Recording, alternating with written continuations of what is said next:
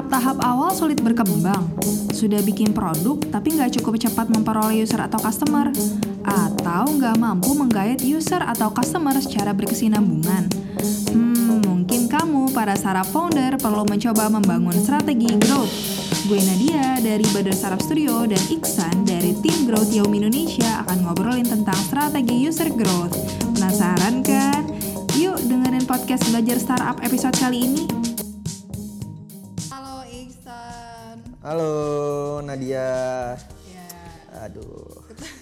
iya tunggu lagi. Pasti lu mau bilang gitu kan. ya nih kita mengundang lagi Iksan dari Yaumi. Wow. Gak usah perkenalan lah ya kan udah udah kenal ya. Berarti dia harus dengar episode yang sebelumnya. Nah, episode berapa sih itu? Eh, episode, oh gue lupa juga. Tujuh kalau nggak salah. tujuh ya, Eh, tujuh. Kalau nggak salah. Oh, gue yang ingat, gue yang diundang. Oke teman-teman, jadi kalau mau tahu Iksan siapa, wes itu teman-teman bisa dengerin dulu nih podcast Iksan yang sebelumnya di episode 7 kerja eh salah jurusan ya San ya? Salah jurusan. Iya dengar aja lah. Ada judulnya di sana. topiknya kerja nggak sesuai jurusan. Oh iya, Jadi dengerin nah dulu ya teman-teman. Nah buat hari ini kita mau ngobrolin tentang apa san? Tentang jurusan lagi? Oh enggak, enggak, enggak. Enggak, enggak lah. Tentang growth. Tentang growth. Growth Jadi user kita tentunya. Spesifiknya lagi user growth. Iya. Oke, karena Isan ini growth Tim growth-nya. tim growth dari Yomi, Iya. jadi Isan mau mau Sharing sharing-sharing lah. knowledge sama teman-teman pendengar podcast belajar startup, serba-serbi user growth. Wow. Oke, jadi kita mulai San. Apa sih growth itu? Wah, langsung ditodong saya. Iya. Kalau growth, growth ya. Growth pada dasarnya ini eh, apa ya hal yang saya pelajari gitu ketika saya di UMI. Pada dasarnya ketika kita bicara growth itu artinya bicara pertumbuhan. gitu ya. Eh, Dalam hal ini startup Yomi tentunya yang kita lihat adalah pertumbuhan dari user itu sendiri, aplikasi itu sendiri. Apa aja yang perlu diperhatikan banyak banget gitu. Jadi nggak bisa tuh kita bangun aplikasi ya udah setelah bangun kemudian bisa digunakan eh, dipakai oleh pengguna gitu ya. Lalu kemudian kita biarkan gitu aja tanpa kita melihat nge-track bagaimana eh, pertumbuhan dari user itu sendiri nggak bisa. Makanya perlu dilihat bagaimana sih pertumbuhan dari eh, aplikasi itu sendiri. Baik secara bisnisnya secara user gitu ya ataupun koefisien koefisien bisnis yang ada di aplikasi itu sendiri. Dan setiap eh, aplikasi mobile kan macam-macam ya. Ada yang bentuknya society ada yang bentuknya eh, e-commerce ada yang bentuknya gaming itu beda-beda sendiri tuh. Nah makanya kita harus tahu tuh apa sih sebenarnya bisnis koefisien apa sih pertumbuhan yang perlu kita lihat gitu. Tapi eh, pada dasarnya yang dilihat yaitu user lalu kemudian pertumbuhan revenue-nya gitu dan sebagainya. Gitu sih. Simpelnya seperti itu. Oke, berarti karena Yaumi ini produknya aplikasi gitu Aplikasi. ya. Dan eh, jadi kita fokusnya ke growth-nya adalah objeknya user gitu. user ya? satunya Oke, oke. gue penasaran output dari user growth nih apa sih? eh outputnya tentunya user itu sendiri ya user itu sendiri eh, kita melihat mulai dari downloadernya seperti apa gitu ya penggunanya seperti apa retensi dan segala macam gitu ya misalnya coba saya bahas sedikit ya eh, secara cepat mulai dari downloadernya kita perlu melihat seberapa besar sih pengguna melakukan download di aplikasi Xiaomi itu gitu. lalu kemudian setelah download berapa banyak sih orang yang menggunakannya lalu kemudian kita perlu melihat LTV-nya lifetime value itu adalah seberapa eh, seberapa bersih sih keuntungan yang didapatkan dari satu konsumen gitu. Jadi nanti kita bisa melihat juga ini aplikasi Xiaomi katakan gitu ya. Dengan nilai LTV sekian kita bisa melakukan prediksi Xiaomi akan bertahan eh, hingga berapa tahun gitu ya. Jika LTV-nya rendah gitu ya, berarti Xiaomi juga tidak panjang umurnya gitu. Lalu kemudian kita perlu melihat retensinya, kita perlu melihat eh, seberapa lama si orang menggunakannya dan banyak gitu ya. Banyak yang perlu diperhatikan dari eh, apa namanya?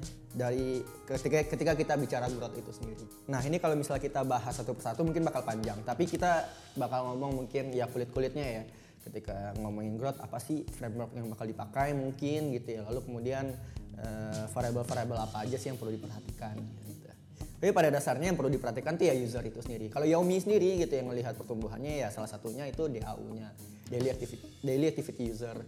Daily activity user itu mungkin buat teman-teman yang tahu ya gampangnya dalam satu hari itu berapa user sih yang memakai aplikasi itu gitu. Oke, gue sering ini nih San, mes sama aplikasi-aplikasi yang downloader itu banyak banget. Iya, iya. Berarti kalau misalnya aplikasi yang downloader banyak itu baik gak growth-nya? Eh belum tentu. Nah ini menarik sebenarnya Nadia. Kadang gue juga kayak gitu. Misalnya gue milih aplikasi gitu ya. Aplikasi misalnya aplikasi eh foto editing gitu ya. Foto editing kadang kan kita melihat eh, downloadernya yang paling banyak. Atau misalnya aplikasi-aplikasi sosial media ya terlepas Insta- Instagram dan segala macam. Kita melihat yang paling banyak tuh downloadernya. Tapi itu belum tentu tidak bisa ternyata kita menyimpulkan semakin tinggi downloader dari satu aplikasi maka dikatakan aplikasi itu semakin baik. Nah ada eh, istilahnya tuh vanity metrics. Jadi itu orang menganggap itu matrix yang berbahaya tuh, matrix kesombongan. Gitu. Jadi ketika wah lu downloadernya berapa dulu aplikasinya, gua udah sampai sekian udah satu juta nih ya, lu masih satu seribu doang.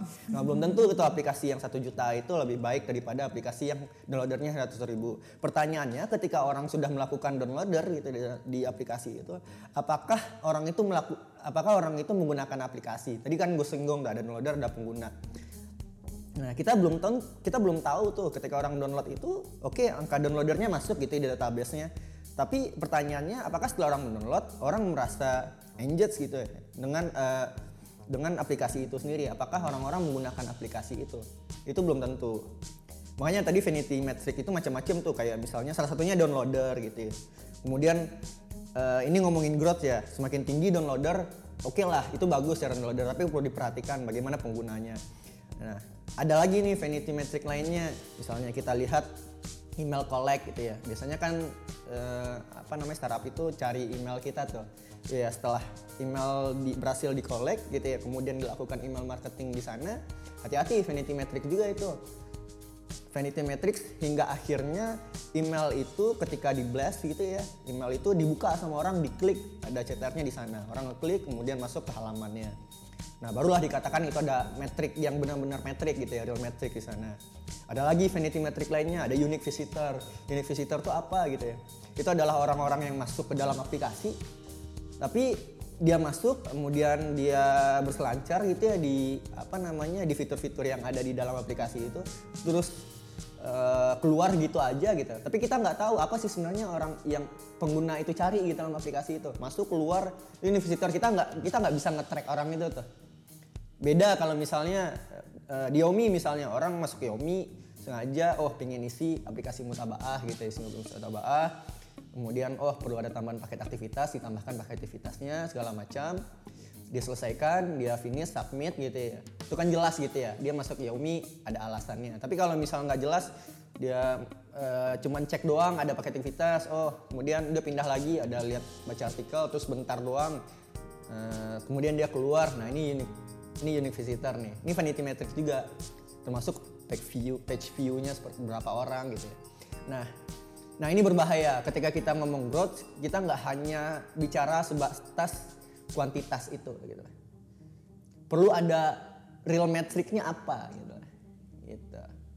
Jadi jangan sampai kita terpedaya dengan metrik-metrik yang sebenarnya itu hanya angka-angka gitu. Oke lah angka penting gitu ya, tapi kita perlu perhatikan juga seberapa engaged sih orang-orang dalam aplikasi kita itu gitu sih. Dia ada kuantitasnya, kualitasnya perlu diperhatikan. Sederhananya gitu. Oke, berarti nggak cukup ya. Kamu berarti nih para startup founder yang aplikasinya uh, udah di-download banyak eh, orang gitu. Iya, Tapi lihat ininya juga mungkin ya San ya, seberapa sering orang memakai gitu Iya. daily active usernya Mm, gitu ya. Oke, Kadang kan ya aplikasi itu kan nggak cukup hanya satu arah aja ya gitu. Makanya ya ada istilah engagement itu kan ngomongin komunikasi dua arah gitu ya ketika si apa namanya si company itu si, si aplikasi itu melempar suatu apa namanya lempar aplikasi yang itu sebenarnya bisa dua arah gitu ya. Nah itu seharusnya diterima gitu ya. Diarahin bentuknya apa? Misal dibaca gitu apa, misal- misalnya di komen, di like gitu, di share. Nah ini macam-macam nih matrix. Oke, apa berarti matrix yang perlu kita gunakan? Kalau tadi ada vanity metric gitu ya, metrik yang eh, jangan sampai kita terberdaya lah ke metrik itu. ya. Nah ada real metric yang perlu kita lihat. Nah saya mau perkenalkan dengan metrik namanya itu eh, A A A A R R R gitu ya. A nya tiga gitu, R-nya dua gitu. Oke, A3, R2. R, ah. jadi ada ada framework analitik sendiri itu namanya R framework. Katakanlah R gitu ya. Teman-teman mungkin bisa cari tahu lebih dalam. Nah, apa aja tuh A A A R R? A pertama tuh akuisisi, A yang kedua tuh aktivasi gitu ya, activation, yang ketiga itu retention, yang keempat tuh revenue, yang kelima itu referral. Nah, lima hal ini perlu kita perhatikan gitu, dalam melihat pertumbuhan dari aplikasi itu sendiri. Itu. Apa aja San? Jelasin dong. Oh iya iya, Kan lu jelasin ya. Cuma kalau gue bilang ah, iya iya iya, oke. Akuisisi itu. Akuisisi ini pada dasarnya memiliki fungsi untuk bagaimana sih kita menghasilkan atau menggait gitu ya eh, perhatian gitu ya, menggait perhatian dari orang-orang. Baik itu secara organik gitu ya ataupun anorganik. Ya, ini kan macam-macam ya yang yang datang tiba-tiba ataupun misalnya dikasih tahu orang ataupun misalnya melalui iklan gitu. Ngomongin akuisisi aja itu pun ada biayanya gitu kan. Misalnya nih, gua punya Instagram kan, gimana caranya gua mengakuisisi follower? Nah, gampangnya gitu lah. Gimana caranya dalam satu minggu ini gua bisa nambahin follower sebesar 10.000 orang? gitu. Satu minggu sama dengan 10.000 follower. Otomatis kan ada cost di sana kan ada cara market ada ada ada aktivitas marketing yang dilakukan di sana gitu. Sehingga gue mampu mengakuisisi si user menjadi follower gue nah gampangnya kayak gitu. Nah adalah istilahnya namanya CPC gitu ya. Cost per eh, sorry. Ada istilahnya itu eh, cost per akuisisi gitu ya CPA berapa nih? Jadi nanti kita bisa hitung lah intinya gitu ya. Mungkin gue gak bisa jabarkan ini sini secara teknis karena vokal aja ya gue di sini. Intinya satu user itu sama dengan harganya itu 10.000 gitu misalnya. Satu follower sama dengan 10.000 nanti kita bisa menemukan itu. Ketika kita udah tahu satu user sama dengan 10.000 kemudian kita punya eh, aset 100 juta gitu. Ini berarti 100 juta ini bisa dapetin berapa follower nih gitu. Nah tadi itu LTV gitu. Jadi seberap jadi kalau misal lu punya tujuan aplikasi dapetin satu juta follower gitu ya. Lah remeh banget dapetin follower. Gitu. Gampangnya gitu lah ya mungkin teman-teman banyak gunakan Instagram. Untuk dapetin satu juta follower itu gitu dengan biaya 100 juta itu berapa lama tuh bertahannya gitu. Kalau misal kita sudah membuat standar gitu ya satu minggu itu seharusnya bisa dapetin 100 ribu. Kalau misalnya kurang dari angka itu otomatis LTV-nya juga rendah gitu. Kita udah memprediksi nih LTV kita seharusnya bertahan sampai lima tahun jangka lima tahun ke depan oh ternyata apa namanya nilai akuisisi kita rendah oh bisa jadi LTV kita ternyata belum di angka lima tahun tapi di, di angka tiga tahun udah kolaps nih aplikasinya nah gampangnya gitu Oke, terus kalau lo udah berhasil ngakuisisi user, apa yang Nah, harus dilakukan? kemudian setelah kita berhasil mengakuisisi, nah ada yang namanya A yang kedua tuh, aktivasi. Apa itu aktivasi? Jadi ketika orang-orang udah tertarik, ya berkunjung tuh ke halaman kita, udah tahu dengan uh, barang yang kita tawarkan, bagaimana caranya orang yang berkunjung tadi menjadi pengguna. Gitu. Nah, apa tuh metrik yang perlu diperhatikan? Misalnya orang ini mendaftar, ya. Kemudian orang melakukan sign up, eh, masukin data diri gitu ya. Masukin data diri ada akuisisi juga di sana kan. Kemudian sampai menggunakan fitur, sampai hingga berlangganan. Nah, itulah aktivasi gitu ya. Jadi ketika orang berkunjung berhasil akuisisi kan, kemudian orang melakukan aktivasi terhadap aplikasi itu. Orang kan udah tertarik tuh, udah tertarik, akhirnya masuk ke produk kita. Produk kita mendaftarkan diri. Nah, setelah mendaftarkan diri, ya udah lalu kemudian perlu dilihat lagi A yang selanjutnya gitu apa tuh A yang selanjutnya oh sorry R ya tadi A nya 2 A A R R R A aktif Oke, berarti tadi udah akuisisi, aktivasi, nah masuk ke R, R. A nya 2 ya tadi gue salah sebut ya, Ya. oke. jadi R nah setelah orang masuk muncullah yang namanya istilahnya retensi gitu ya. Jadi ketika orang udah masuk ke aplikasinya, aplikasi kita, kita bicara bagaimana kita mampu meretensi orang itu. Gampangnya apa ya? Eh, orang it, ketika orang masuk ke aplikasi kita, seberapa lama dia bertahan dengan aplikasi kita gitu. Kita tidak tahu ketika eh, ketika apa namanya? Bukan berarti setelah dia masuk mendaftarkan diri, kemudian ya udah kita biarkan aja kayak gitu enggak. Tapi kan misalnya katakanlah Instagram gitu ya tadi ya. Scrolling terus itu berarti retensinya tinggi tuh ya. orang itu kembali berkunjung ke aplikasi kita gitu ya. Itu berapa lama tuh? Misalnya apakah ketika dia download sekarang gitu ya, kemudian dia melakukan aktivasi di sana, kemudian dia pakai itu aplikasi, besoknya dia balik lagi tuh masuk ke aplikasi kita. Nah, itu retensi itu. Atau misal satu minggu kemudian sampai sampai tujuh hari ke depan dia masih pakai aplikasi kita tuh. Nah itu retensi. Nah kita harus mampu tuh bisa menjaga orang-orang itu tetap di aplikasi kita. Kita ngasih service gitu, kita nawarin fitur-fitur yang ada di sana gitu. Nah bicara retensi, hal yang paling gampang yang perlu diperhatikan dari retensi adalah DAU yang tadi gue bilang, daily activity user. Jadi ataupun monthly activity user ya dalam satu bulan ataupun dalam satu hari. Kita bisa melihat gitu ya seberapa bagaimana pertumbuhan DAU itu ya dalam satu hari ke depan dalam beberapa minggu ke depan gitu. Semakin tinggi angka DAU itu semakin baik gitu tapi ini hati-hati nih nanti gue bakal singgung juga terkait DAU ini berbahaya kalau misalnya kita hanya melihat DAU tapi tidak melihat engagement ketika kita bicara DAU ya retensi ini berhubungan juga yang namanya cohort table. Cohort table itu ada beberapa variabel di sana, mulai dari berapa nilai retensi gitu ya, bentuknya dalam persentase. Kemudian eh, kita bisa melihat juga berapa pertambahan user atau biasa kita kenal dengan DNU, daily daily new user gitu ya. Jadi misalnya nih saya kasih gambaran ya, semoga teman-teman bisa memahami. Kita pengen melihat retensi orang-orang selama 6 minggu katakan, ya. Nah, pada cohort table gitu ya, kita bisa melihat dalam 6 minggu, satu minggu kan ada tujuh hari itu. Ya, satu minggu ada tujuh hari, ada hari ke 1, 2, 3, 4, 5, 6, sampai 7. Hari pertama berapa nih usernya? Katakanlah hari pertama itu usernya ada 50 pertambahannya. Hari kedua ada 100, hari ketiga ada 150, 200, 250, 300, sampai 350. Bisa- Biasanya sih fluktuatif, nggak sebagus itu angkanya ya. Nah, orang hari pertama ini gitu yang 50 orang tadi ketika masuk ke minggu kedua gitu ya berapa sih orang-orang yang tersisa? Gitu. Jadi hari pertama tuh 50 katakan tadi setelah di total gitu ya 50 sampai 350 katakanlah misalnya dalam satu minggu gitu ya dengan angka fluktuatif tadi ketemulah 1000 orang gitu ya. 1000 ya walaupun tadi katanya nggak 1000 ya. Katakanlah gampangnya 1000 gitu ya. ada 1000 pengguna baru pada minggu pertama. Lalu kita perlu melihat setelah masuk minggu kedua, orang yang seribu ini sisanya berapa orang nih gitu. Misalnya sisanya tinggal 700 gitu. Kemudian masuk minggu ketiga, minggu ketiga sisanya cuma 500. Minggu keempat sisanya cuma 300. Sampai akhir minggu keenam tuh sisanya cuma 150 orang. Nah, itu kan ada pengurangan tuh di sana. Apa yang terjadi itu?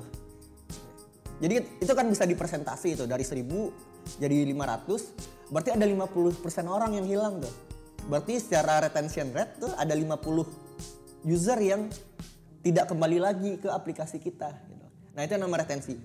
Semakin tinggi retention rate itu semakin baik tuh. Ya, Jadi kalau misalnya minggu pertama itu ada 1000 penambahan user, ya gimana caranya? Minggu ke-6 tuh tetap 1000 orang loh. Eh, setelah kita berhasil meretensi orang-orang itu, gitu, otomatis harus ada tuh eh, transaksi yang dilakukan di sana, ya kan? Ya kita nggak mungkin bikin aplikasi kemudian kita tidak mendapatkan apa-apa. Kan lagi-lagi ini kan bicara bisnis juga ya. Masuklah yang area yang, area yang kedua, revenue tadi. Gitu. Nah intinya inilah eh, ketika eh, R revenue ya ini ngomonginnya bisnis outcomes-nya apa, outcome-nya apa gitu. ya. Lu bikin aplikasi ya secara bisnis tujuannya apa gitu. ya. Apa tuh? ya bisa salah satunya gitu ya. Misalnya ya orang melakukan pembelian di sana, orang melakukan subscribe ya, pembayaran di sana gitu ya. Dan kalau e-commerce jelas lah gitu ya. Revenue-nya berarti ya orang melakukan belanja gitu atau misalnya aplikasi society eh, beli fitur premium itulah revenue masuklah terakhir di referral nah referral ini ya ini ngomongin pernah dengar kan ya kode referral gitu ya. ajak temanmu lima orang untuk mendapatkan eh, kopi gratis misalnya atau misalnya dapat eh, ajak temanmu sekian orang untuk dapetin diskon gitu. Nah ini kan ada variabel viralitas di sana. Orang melakukan invite invite invite ajakan ajakan gitu ya. Untuk masuk ke aplikasi itu gitu. tujuannya kan sebenarnya seakan-akan ah gue ajak orang ah biar gue dapat ini gitu. Tapi sebenarnya kan ada intrik bisnis di sana gitu. Orang ya, apa send invitation di sana gitu ya. kemudian eh, oke eh, kemudian ada keuntungan ketika dia share gitu ya, aplikasinya dia dapatkan keuntungan apa orang itu juga mendapatkan keuntungan. Nah ini kan ada koefisien viralitas. Makanya semakin tinggi koefisien viralitas ini ya, semakin baik aplikasi itu semakin cepatlah tumbuh aplikasi itu gitu. karena kan nggak mungkin ya kita hanya mengandalkan ads yang kita bikin gitu ya. Bahkan ya saya pernah dengar marketing apa namanya strategi marketing yang terbaik gitu ya dan yang paling kecil costnya itu adalah marketing word of mouth apa tuh ngomong satu ke yang lainnya gitu kan kalau gue pribadi coba gue tanya sama lu misalnya ada eh, ada misalnya aplikasi A, B sama C gitu. Terus lu bingung nih mana yang mau lu pilih karena lu nggak punya pengalaman di sana. Tapi gue datang nih sama lu. Gue kasih tahu sama lu, eh, mending yang C deh. Gue udah coba A, B lebih bagus yang C. C itu lebih enak, UX-nya lebih asik, UI-nya pun lebih kece gitu. Pasti lu bakal pilih C kan? Karena yang ngasih tahu adalah teman lu sendiri gitu ya kan. Nah ini udah lakosnya paling rendah gitu ya orang si perusahaan nggak perlu bayar gitu ya. Kemudian lu mendapatkan rekomendasi ini dari orang yang lu kenal juga, orang yang lo percaya orang yang lu percaya gitu. Intinya dari mulut ke mulut lah ya Dari mulut ke mulutnya ya gampangnya gitu. Nah itu kan ada ada variabel viralitas juga kan di sana. Semakin tinggi itu orang ngomongin mulut ke mulut, semakin cepat juga tuh naik pertumbuhan dari aplikasi itu sendiri. Nah itu tadi area yang terakhir referral. Wis mantap banget nih kuliah dari Bapak Ihsan. Panjang banget nih guys, udah eh, gimana teman-teman udah masih ini nggak masih semangat dengerin ya? Semoga ya ini kayak kepanjangan deh. Tapi mudah-mudahan teman-teman nggak bosan ya karena ini masih kulit-kulit banget nih yang gue sampaikan. Belum lagi detail ya kalau misal gimana sih kita menghitung eh, apa namanya akuisisi itu sendiri retensinya seperti apa, cohort tadi gitu, LTV mungkin lebih detail lagi. Kayaknya butuh beberapa episode gak sih? Iya mungkin ya. Ihsan ada lagi yang kira-kira Iya, iya. framework lainnya tuh apa sih? ya ada beberapa sih kayak misalnya eh yang ngomongin retensi eh itu nggak cukup sih kalau misalnya kita ngomongin daily activity user itu memang angka yang sangat bagus ya semakin tinggi DAU tapi kita nggak tahu seberapa engage sih orang-orang dengan aplikasi kita ada lagi tuh eh, perhitungan frameworknya sendiri untuk melihat engagement ada lagi untuk melihat eh, seberapa apa namanya seberapa sticky sih gitu seberapa lengket sih orang-orang dengan user kita ketika orang itu masuk ke aplikasi kita gitu ya. Kemudian kayak misalnya Instagram gitu ya. Instagram orang kan nggak bisa lepas tuh dari Instagram. Orang bakal balik lagi sehari itu dia bisa buka Instagram sampai 10 kali gitu.